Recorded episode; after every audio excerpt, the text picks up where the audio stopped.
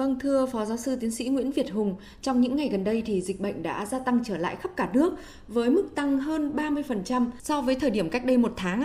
Vậy thì ông đánh giá thế nào về diễn biến của đợt dịch lần này ạ? Hiện nay sau khi mà mình mở cửa, tức là mình thực hiện cái nghị quyết 128 của chính phủ ấy, thì cái việc giao lưu đi lại của người dân từ các cái vùng dịch về các cái tỉnh thành cũng là rất là thoải mái.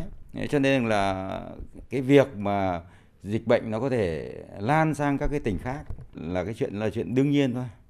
Tuy nhiên kế hoạch, cái chiến lược của mình ấy, khả năng của mình liên quan đến vấn đề phát hiện, khoanh vùng và điều trị hiệu quả các cái ca bệnh thì mình đã có 2 năm kinh nghiệm rồi. Đấy, và những cái số đó so với lại cái sự đi lại của người dân thì số đó rất nhỏ với lại cái nhu cầu về phát triển kinh tế xã hội. Chúng ta vẫn phải cảnh giác, chúng ta vẫn phải tăng cường cái bao phủ vaccine, vẫn phải tuân thủ 5K. Và đặc biệt là ở hạn chế đến những nơi đông người thì chúng ta có thể kiểm soát được dịch. Và với số ca mắc tăng cao thì hàng loạt địa phương đã phải đổi màu, chuyển vùng từ xanh sang vàng hay từ vàng sang cam theo tiêu chí cấp độ dịch tại nghị quyết số 128 ạ. Vậy theo ông thì các địa phương cần ứng phó ra sao để ngăn ngừa một đợt dịch mới bùng phát ạ?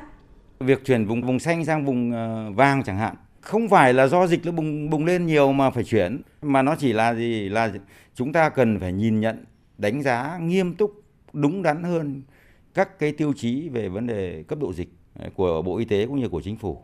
Trước kia chúng ta cứ nghĩ rằng là cứ ít ca bệnh ấy, thì có thể là xanh, nhưng mà bây giờ không phải.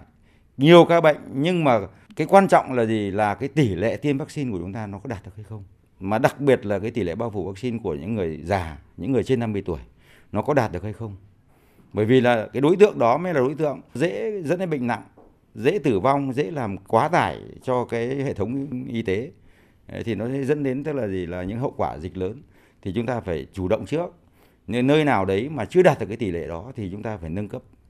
Cái thứ hai nữa là chúng ta đều có hệ thống y tế, bệnh viện rồi thì các tuyến. Thế nhưng mà thực sự là cái năng lực của các cơ sở y tế để mà thu dung điều trị những cái ca nặng đã đạt chưa? Trong đó có không phải chỉ là giường bệnh mà phải có máy móc thiết bị, phương tiện và có nhân viên y tế có thể sử dụng thuần thục các cái máy móc thiết bị đó, cũng như là các cái kỹ năng về vấn đề hồi sức cấp cứu cho những ca nặng. Chúng ta đã đạt chưa thì chúng ta phải nghiêm túc thực hiện lại, phải xem xét lại những việc đó. Đấy, bởi vì chống dịch là lâu dài chứ không phải là chỉ dăm 3 tháng, cho nên là phải nghĩ đến chuyện lâu dài và phải đánh giá nghiêm túc chuyện đấy. Hiện nay thì việc cho trẻ đi học trở lại thì phụ thuộc nhiều vào diễn biến dịch bệnh của mỗi địa phương, song cũng không thể để trẻ phải học ở nhà mãi được. Vậy theo ông thì việc trẻ đến trường cần đi kèm những cái điều kiện gì để đảm bảo an toàn ạ? Tức là các nhà giáo dục thì cũng nói rất nhiều về vấn đề những cái bất cập, những cái hạn chế trong vấn đề học trực tuyến.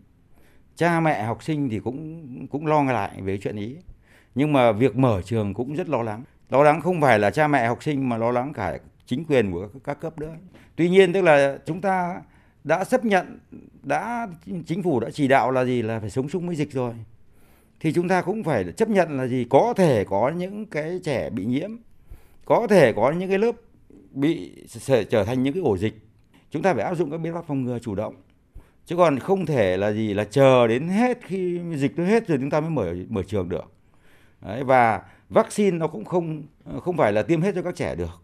Đấy, và kể cả tiêm vaccine rồi thì chúng ta vẫn phải chỉ có những biện pháp phòng chống dịch mà nó không đặc hiệu như hiện nay ấy, thì chúng ta mới có thể an toàn cho các trẻ được. Chứ còn lại vaccine nó không quyết định cho vấn đề là có dịch hay không có dịch.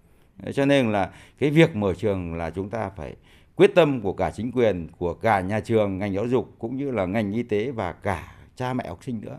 Phải rất quyết tâm thì chúng ta mới mở được và phải mở sớm. Xin cảm ơn Phó Giáo sư Tiến sĩ Nguyễn Việt Hùng.